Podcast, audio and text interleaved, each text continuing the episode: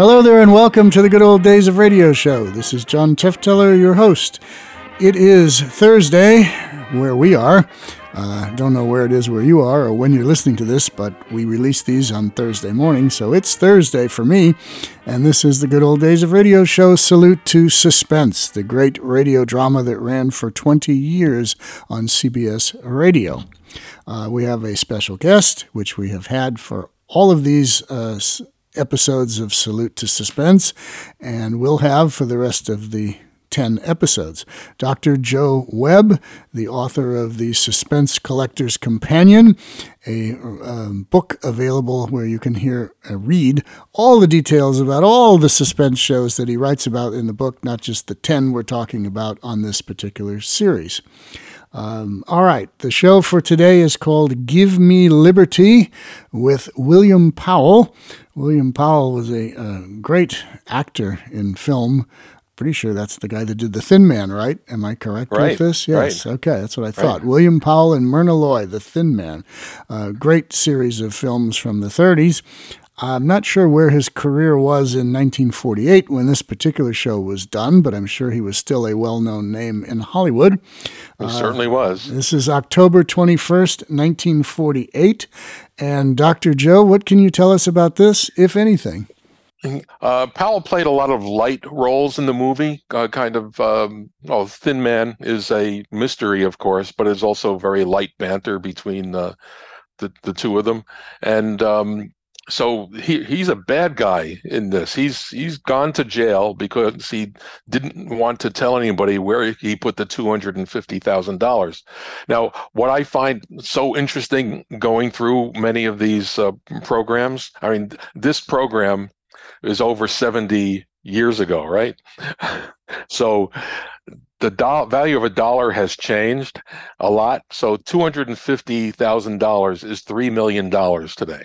Okay. So sometimes the uh, you see the Powell is is going to jail worth two hundred and fifty thousand dollars for seven years, but three million dollars is. So you have to kind of put that in perspective. So we multiply by twelve, we get close enough. Yeah, I also um, noticed that this this premise is is indeed uh, something like the television show and the movie The Fugitive, correct? Right. Well, the beginning is um, yeah. absolutely where the train goes off the tracks and all. So this was this was not a new idea when The Fugitive did it, nor was it a new idea when a Suspense uh, did it. But the the big difference here is that um, uh, in in movies and, and television, somehow they always get rid of their their handcuffs. Either they break into a a uh, auto service station or something or other, and somebody gets a hacksaw and they get out get out of the handcuffs. But uh, Powell has a lot of trouble getting out of them here, and um, uh, it's that that's seems a little more logical for for this part of the story but um, it it is a good one. It's from the era of the only year where Anton Leader was the producer. Uh, basically uh, Roma canceled their sponsorship uh, the show was canceled, and then they decided, gee, if Lux Radio Theater can be successful as an hour long show, maybe suspense can be an hour long show. So for a brief period, suspense was 60 minutes in early 1948. That did not work out well. And then they got Autolite as a sponsor. And um, because William Spier was tied up doing something else, they brought in Anton Leader to uh, be the producer of Suspense and uh, what I consider to be the best season of Suspense, even though they hated him. Uh, he seemed to turn off a lot of the regular actors of the series and the CBS executives did not like him. But the ratings for this season were were through the roof. Um, the Suspense franchise benefited greatly from this year that the Anton Leader uh, did it. Some radio fans may know him as um, the producer director of Murder at Midnight, which is kind of a hokey show, uh, but also Radio Reader's Digest and other things. He was quite experienced when he took over Suspense, but just just for this one year and for all the annoyance he supposedly gave everybody, it was uh, fantastic. The um, the writer of this episode was someone named Herb Meadow, and many radio fans will remember him as the creator of Have Gun Will Travel. And Which was also a television show. Right. The trivia question about Have Gun Will Travel is that it was on TV first before it became a radio show. Yeah, that's the So- first one. Is that the only show that was on TV and then went to No, radio? Tales of Tomorrow, a science fiction program, was Ah. on TV first. Okay. yes. So um, listen for Paul Frees, one of radio's greatest voices. He's the signature voice uh, here, and uh, Bill William Powell. Okay. From October 21st, 1948, Give Me Liberty. In just a moment, Suspense with William Powell. Oh, Hap, here comes Harlow Wilcox. Now, Betty forgets I already have two sets of Autolite resistor spark plugs and tries to high pressure me into buying another one. Well, hello there, Hello, friends. Mr. Wilcox. Say, Hap, you look a little worried. Car not running right, maybe? Why- Spark plug trouble? Well, Not at all. Ah, listen, pal. What you need is a set of those sensational new ignition engineered Autolite resistor spark plugs. but Harlow, I... Why, the get up and go a spark weary engine gets from Autolite resistor spark plugs will turn your gloom to glee. Look, Harlow, I already Why, have... when you replace your old narrow gap spark plugs with wide gap Autolite resistor spark plugs, why, Cornelius, you can actually tell the difference in your car. Your engine idles smoother. Harlow, Harlow, wait a minute. I'll listen to you and my engine later, but... uh, Yes, but right now, let's listen to Suspense.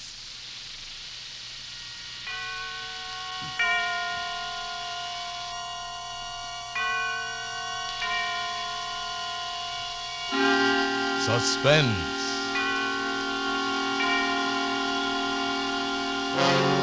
Autolite and its 60,000 dealers and service stations bring you radio's outstanding theater of thrills. Starring tonight, William Powell in Anton Leader's production of Give Me Liberty. A tale well calculated to keep you in suspense. I embezzled a quarter of a million dollars. I want you to know that needed brains, planning, patience. I devoted three years of my life to the trick, and I got away with it. $250,000. Of course, they caught me very easily, but they couldn't find the money. So they handcuffed me, brought me back to stand trial. the judge was as big a fool as the others. Seven years is a long time, Mr. French. The insurance company will agree to a much lighter sentence if you will reveal where you've hidden that money. but I only smiled. So my right wrist was handcuffed to the left wrist of a detective, and they put me aboard a train bound for the penitentiary. I could see that the detective had instructions to soften me up. He was much, much too kind. You're comfortable, Mr. French? You want a magazine? Anything? Well, I'd like to be able to lift my hand without raising yours into the air. Can't you guard me without being quite so uh, attached to me? Sure, I guess we can work that out. Now, tell you what, you sit next to the window. I'll uh, kind of box you in, and that way you can wear the cuffs all by yourself and nobody loses. Ah, thank you. Let me get my keys. There.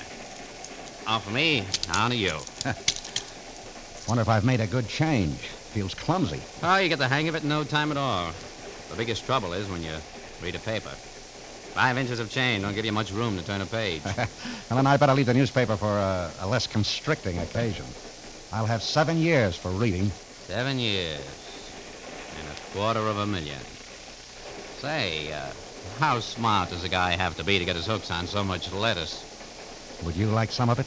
Now you kidding? Well, let's make a deal. You drop the key to those things on the floor. Then go have yourself a nice lunch. Sure. And when do I see Mr. French again? When I meet you to pay off. Uh-huh. I wouldn't be taking kind of a chance there, It was a would stupid I? conversation, and I was only making words. I looked out at the fields and brooks and houses rushing past. I wouldn't see these things for seven years, not counting time off for good behavior. But then I'd be free again, and I'd have my quarter million. Not a bad salary, huh? I'd use my brains for myself this time. Suddenly,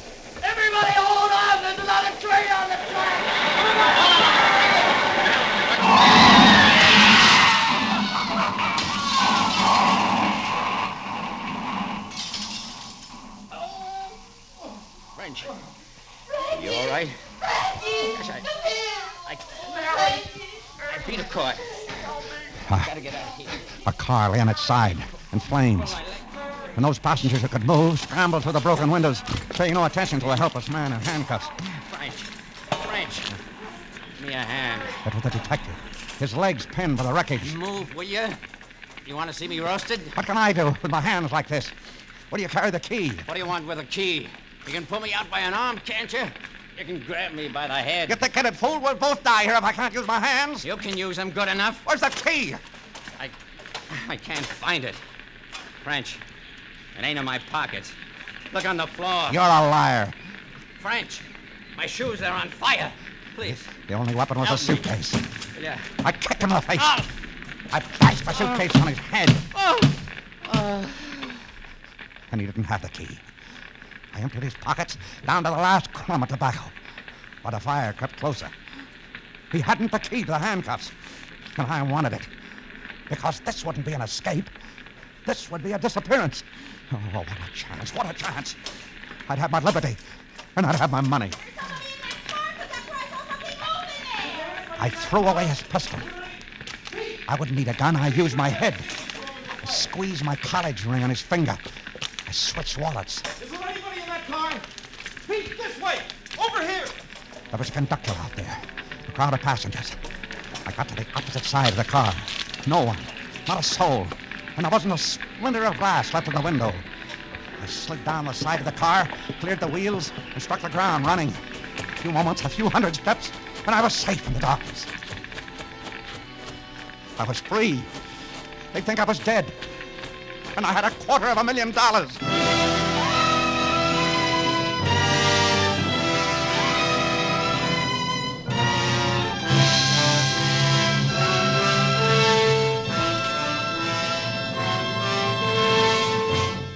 For suspense, Autolite is bringing you William Powell in radio's outstanding theater of thrills, Suspense.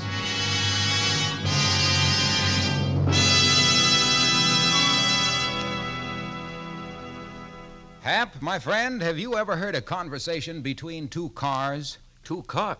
Harlow, Wilcox, are you crazy? Crazy like a fox. Listen, a sorrowful looking sedan came up to me on the street the other day and said, "P- p- p- Pardon me, pal, but have you got a potent pill for a sput puttering engine that keeps popping along on poor firing spark plugs? Well, this car had sure come to the right man, old ALRSP Wilcox. ALRSP? ALRSP for Autolite Resistor Spark Plugs, of course. Oh. Well, before I could answer this fumbling four door, up glides a cute coupe with a mellow murmur and says, Say, chum, if you want to hum and hustle on the highway, if you want to idle smooth as a satin slipper, if you want better luck with lean gas mixtures, actually save gas, why, switch your narrow gap plugs for a set of those wonderful, sensational wide gap Autolite resistor spark plugs. What's more, continues this chatty convertible, Autolite resistor spark plugs cut down spark plug interference with radio and television reception. Really, the spark plug of the future. Why, I was talking to a delighted television set. Uh, wait a minute, wait a and- minute, Harlow. Now you've got a car talking to a television set. By Cornelius Hap, television sets, cars, and everybody are talking about Autolite resistor spark plugs. And no wonder, because new Autolite resistor spark plugs have a 10,000 ohm resistor, ignition engineered right into the spark plug, and a wider spark gap setting that means smoother idling and gas dollars saved.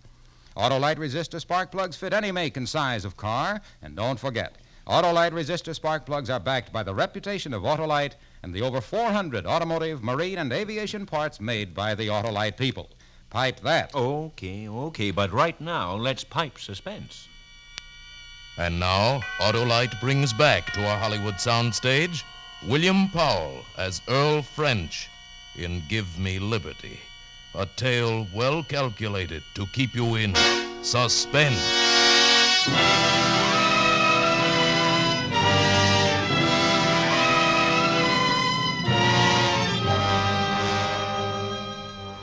My first job after escaping was to break out of those manacles. I sat in a wheat field, holding my hands overhead so the blood would run from my hands and wrists and leave them slim. It didn't work. I tried that until my shoulders were in agony, and it didn't work. I couldn't snap the chain. I twisted it. I pulled at it, tried to fling my hands apart, and it wouldn't break. I rubbed it against stones until my skin was torn and bleeding, and it wouldn't break. By this time it was morning, and I was pretty desperate. I found a match in my pocket. I went into the woods that bordered the field and built a fire. First the chain grew hot, and then my wrists. But I held them over the fire until I couldn't keep back the scream. And not until then would I believe that I needed help. I pushed through the wheat and the corn beyond it, and I stumbled down a slope into a barnyard. Down, Jack, down. A woman was standing near one of the hen houses, pan of chicken feed in her hand. What do you want? There was nothing to say. She had seen the handcuffs. Come on, speak up. Look, What I, do you want? I'm innocent, I swear to you. I'm innocent. Where you from? How'd you get away? Well, I. We were going up to the prison, and there was an accident. Well, what do you want from me? Could you lend me a file? And and if you could spare some food, I, I'll be glad to pay You pay don't for have to pay me for anything. Wait here, Jack. You're watching. The fool went into the house, and the dog sat down on its belly and placed its nose between its paws, and its eyes never left my face for an instant. And then through the stillness, I heard the cranking of an old-fashioned wall telephone, and I knew what she was doing. I ran. I ran like a whirlwind.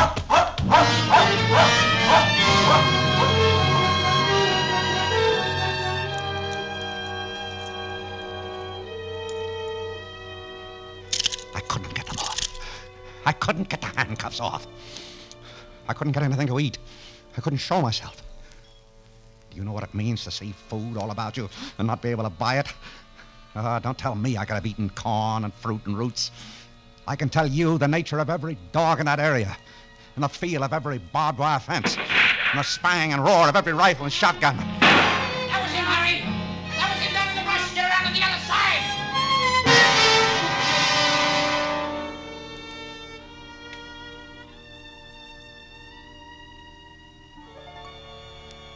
Crept into a village one night and forced up the window of a hardware store. I wanted a file, just a file. Do you know what they carry in hardware stores these days? Glassware, kitchen gadgets, garden tools, seeds, ovens, rat poisons, dresses. And then I moved behind a counter. A hardware store has to have a file somewhere. And my foot struck a wire, stretched across the floor.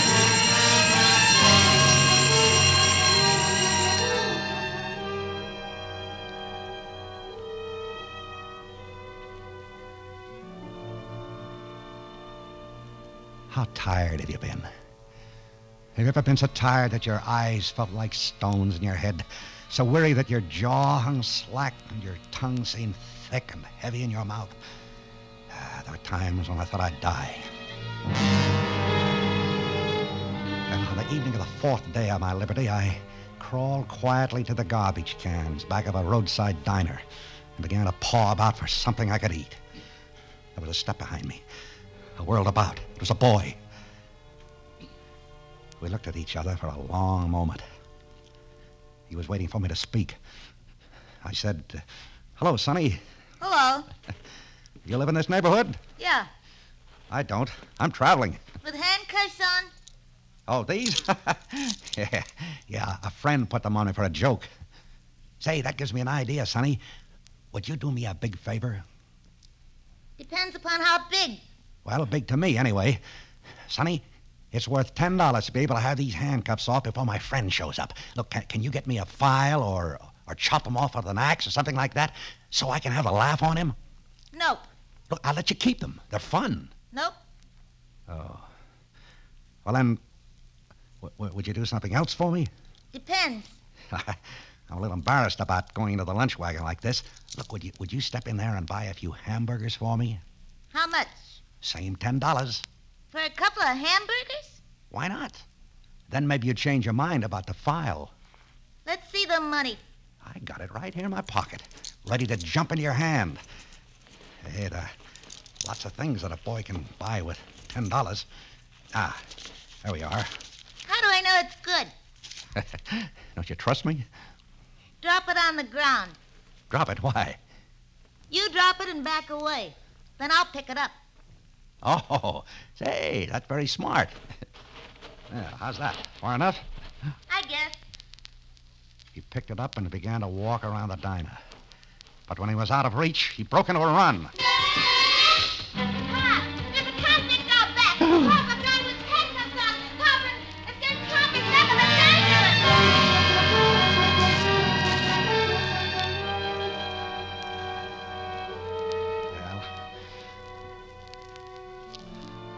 got away.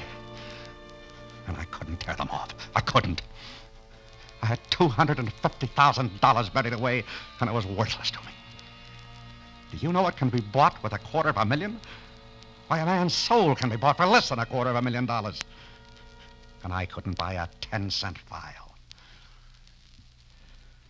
I spent that night in a nest of cast off railway ties attached to a siding. When I opened my eyes in the morning, I had company. There was a hobo sitting on the top of my fortress like bedroom. A very unusual looking hobo in blue jeans and a navy coat. She was counting my money, smoothing each bill with loving care. She grinned when she saw I was awake. Good morning, chum. you sleep like an honest man. What's the matter, chum? Never speak till they bring your orange juice? Listen, I'm in trouble.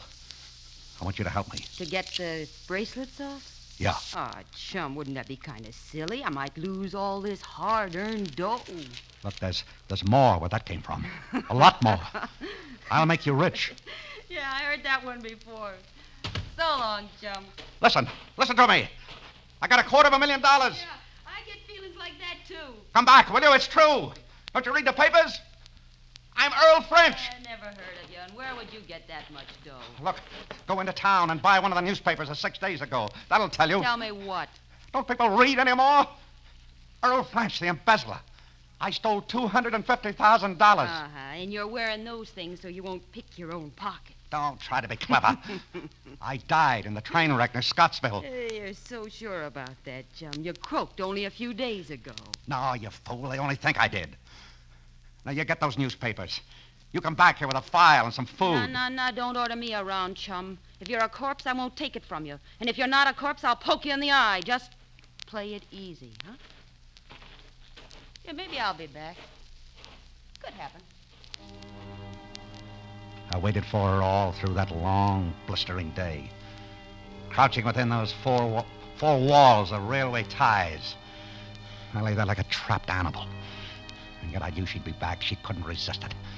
Cheap little thing like that. I knew she'd be back. Chum, it seems you were a very important guy in your time. Ah, you saw the papers. Yeah, and I got good news for you. Mr. French, you're now burnt to a crisp. That's the way they found you in the train. Recognized me by the ring on my finger? Yeah. Well, you're dead, all right. You and 250 grand. Well, we, we'll come to that later. You get to work with the file. No, no, no, no. You're giving orders again, and I told you I don't like it. Give me that file. It's right here in my jeans. And that's where it stays until you lead me to my share of that dough. Oh, you'll get it. You'll get it. Chum, listen to Mama. I can pick up 500 fish by turning in an escaped prisoner, or you can dig up that treasure chest and buy this file for half the plunder. That's 400 miles away. That's a fair distance. But I can't ride a train or a bus with these on my wrists. It's okay, chum. We'll walk. 400 A miles? cinch. I've done it before. We'll be seen. Uh, not at night. What'll I eat? Where will he sleep? You'll sleep in the woods, and I'll bring the grub to you. Me, I'll sleep in town, where I'll be snug and safe. You don't take this file from me, chum. Not till I see my half of that dough.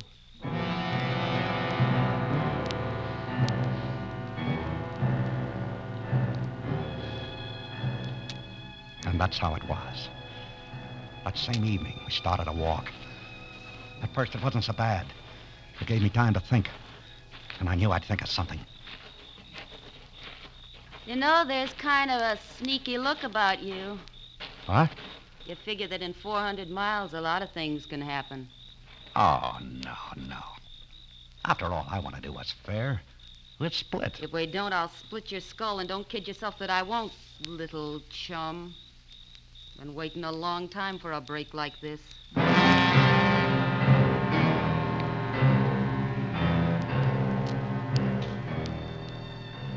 We walked. With the handcuffs digging so deep into my flesh that I began to believe they were a part of me. Yeah, she brought me food. But she wouldn't come close enough to hand it to me. And every time I reached for anything, it was torture. My hands and wrists were a mass of misery. And as though her pet animal were on a leash, my friend always walked six paces behind me. She was too smart. And I realized that I had to get away from her. And soon. And the morning I decided to do it, she found me a shack to hole up in. I could hardly wait for her to leave and go back into town. Yeah, this shack looks good. I'll, I'll meet you back here tonight. All right. See you tonight. That's the way I like you, chum. Nice and agreeable. Why not? Why shouldn't I be? See you tonight, as usual. Sure there isn't anything special you'd like me to bring you to eat? No, nothing special. Uh-huh. Say, uh, chum, I think you better turn around. Why? Big... Hey!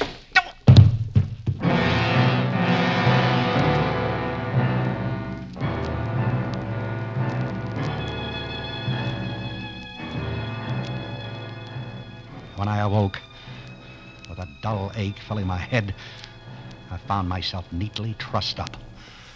I could move a little, but not enough to get free. Uh, talk about female intuition. She had guessed that I was going to try to get away from her, and she beat me to it. But I didn't give up, though. She'd have to make one mistake. Well, the next night, we'd stop for a rest.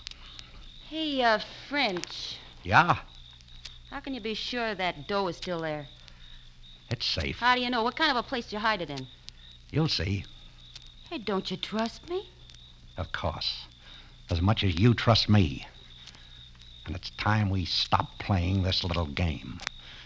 Now get out that file. When I see the dough, little chum. Take them off, will you? How long do you think I'm Shut up, shut up. You'll wake up the neighbors. On, move. No, I said move. no. That money's mine. And you'll never see it unless I want you to. And we'll go to it the way I say. Chum, you're making me mad. You get out that file and take these off. Go on, get it out. I can give orders, too. What do you think you are, an animal trainer? Now, that's not a bad idea. Is it? But it happens that I'm not an animal. And it happens that. What's that for? you can't frighten me with a knife. I wouldn't try. You use that on me, and we both lose out. Whenever my old man used to beat one of us kids, he always said the same thing. He said, never use a switch thicker in your thumb, breaks the skin, but no bones. A kid can go on working. A switch. Yeah, like this one. Nice and green and limber. That's all the knife is for. I wouldn't use a knife on a buddy. You won't use that either. Put it down. You know, this is something I wanted to do ever since I found you sleeping in those railroad ties. You gonna get up? No. This'll hurt. I'll kill you someday. I swear I'll kill you. I once had a husband like you. Brave enough outside, but once anybody put on the pressure. You he talk too much. Go on, I'm calling your bluff. I'm sick of hearing you talk. All right.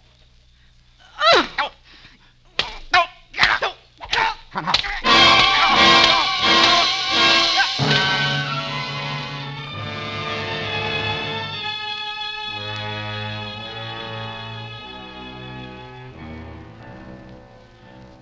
Walked. God, how I hated her. And she, well, she was sure she'd beat me down altogether because she, she didn't even bother now to taunt me anymore. She was very quiet after that and a little careless. I stopped now and then, and she'd bump into me in the darkness. But she'd always stop dreaming before I could get my hands on her. Well, all things must end. Our pilgrimage ended one morning when I said, Here it is, What? the money. Where? We're standing over it. You up to some sneaky trick again? We're standing in the middle of a highway. You didn't do any digging here, chum. Look, there's a culvert running under the road here, a 24 inch pipe. Come into the ditch. I'll show you. You didn't stick that dough into the pipe.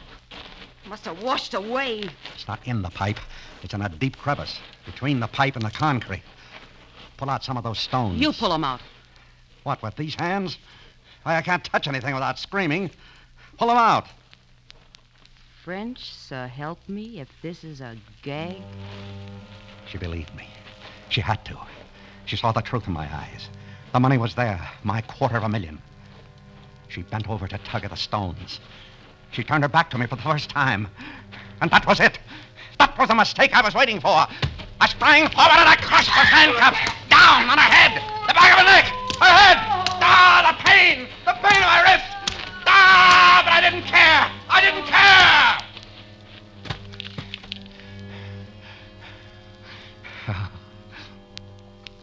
My hands.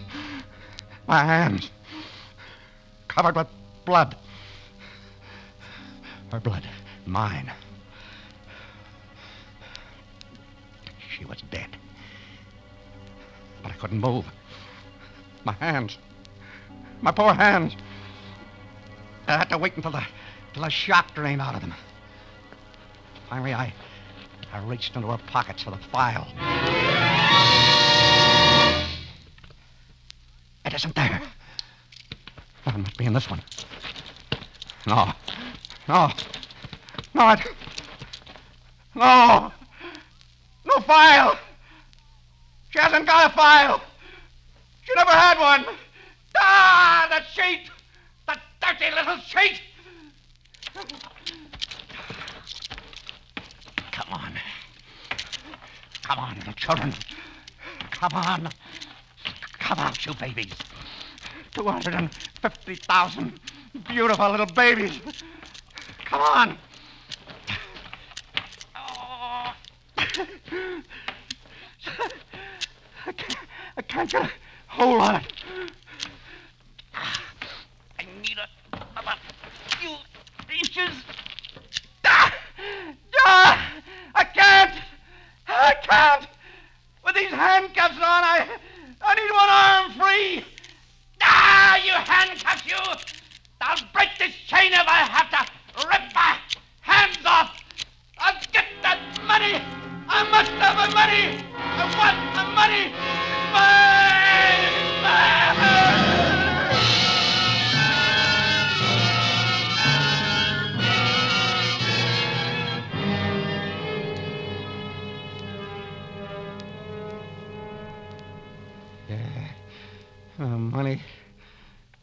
It's my money. That's the way I found him, Chief, sitting in the ditch beside a dead girl and babbling like an idiot.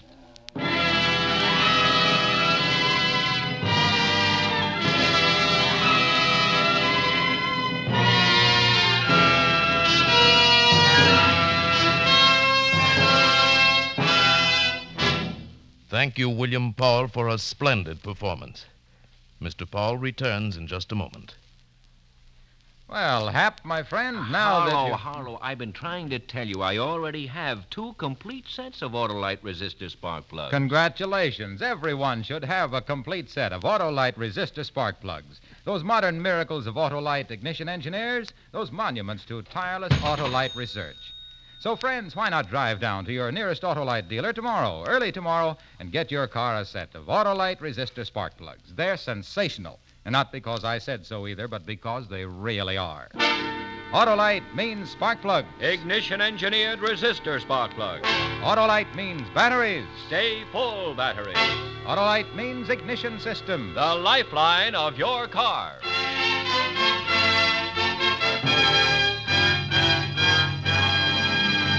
And now here again is William Powell. My thanks to the fine cast of suspense actors who helped to make my appearance here so pleasant an experience. I'm a regular listener to radio's outstanding theater thrills, and I'll be tuned in next time to hear John Garfield in Death Sentence. Another gripping study in. Suspense. William Powell appeared by arrangement with Metro Goldwyn Mayer Studios, producers of the Technicolor production The Three Musketeers, starring Lana Turner, Gene Kelly, June Allyson, and Van Heflin. Tonight's suspense play was written by Herb Meadow, with music composed by Lucien Moraweck and conducted by Lud Gluskin. Ann Morrison played the part of the hobo. The entire production was under the direction of Anton M. Leader. This is the Autolite Suspense Show. Subscribe to your local community chest. Everybody benefits. Everybody gives. Good night. This is CBS, the Columbia Broadcasting System.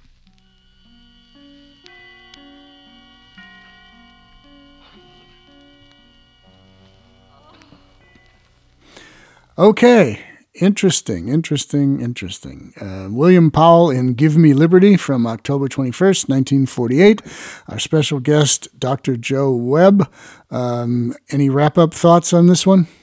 Not particularly here, but um, this this program has not been available in good sound for decades. So finally, to hear it in much better sound, I think gives us a, a better appreciation of it. Yes, and that's what we like here. Good sounding old time radio. I really have a pet peeve against bad sounding old time radio. I think it just turns more people off than it does turn anyone on. But that's me, and I've had that opinion since the 70s, and I'm not changing it anytime soon. So get used to it. All right. Uh, Dr. Joe Webb, author of The Suspense Collector's Companion, available as a book on Amazon.com. We'll be back next Thursday with another. Next, next week, Huh? it's very important to know what time it is. Uh oh. It's very important to know what time it is. Well, let's just say it's next Thursday and they can figure out what time it is, whatever time they push the button to listen to this podcast. So we'll do that. But yes, the, the time does play an extraordinarily important role in next week's episode of Suspense. So don't miss that one. And back on Tuesday with radio, drama, variety, or comedy. Uh, send your comments to Facebook, uh, www.goodolddaysofradio.com or Facebook, Good Old Days of Radio Show, and ask any questions you want, and we will try to answer them if we can. This is John Tefteller and the Good Old Days of Radio Show, and see you next time.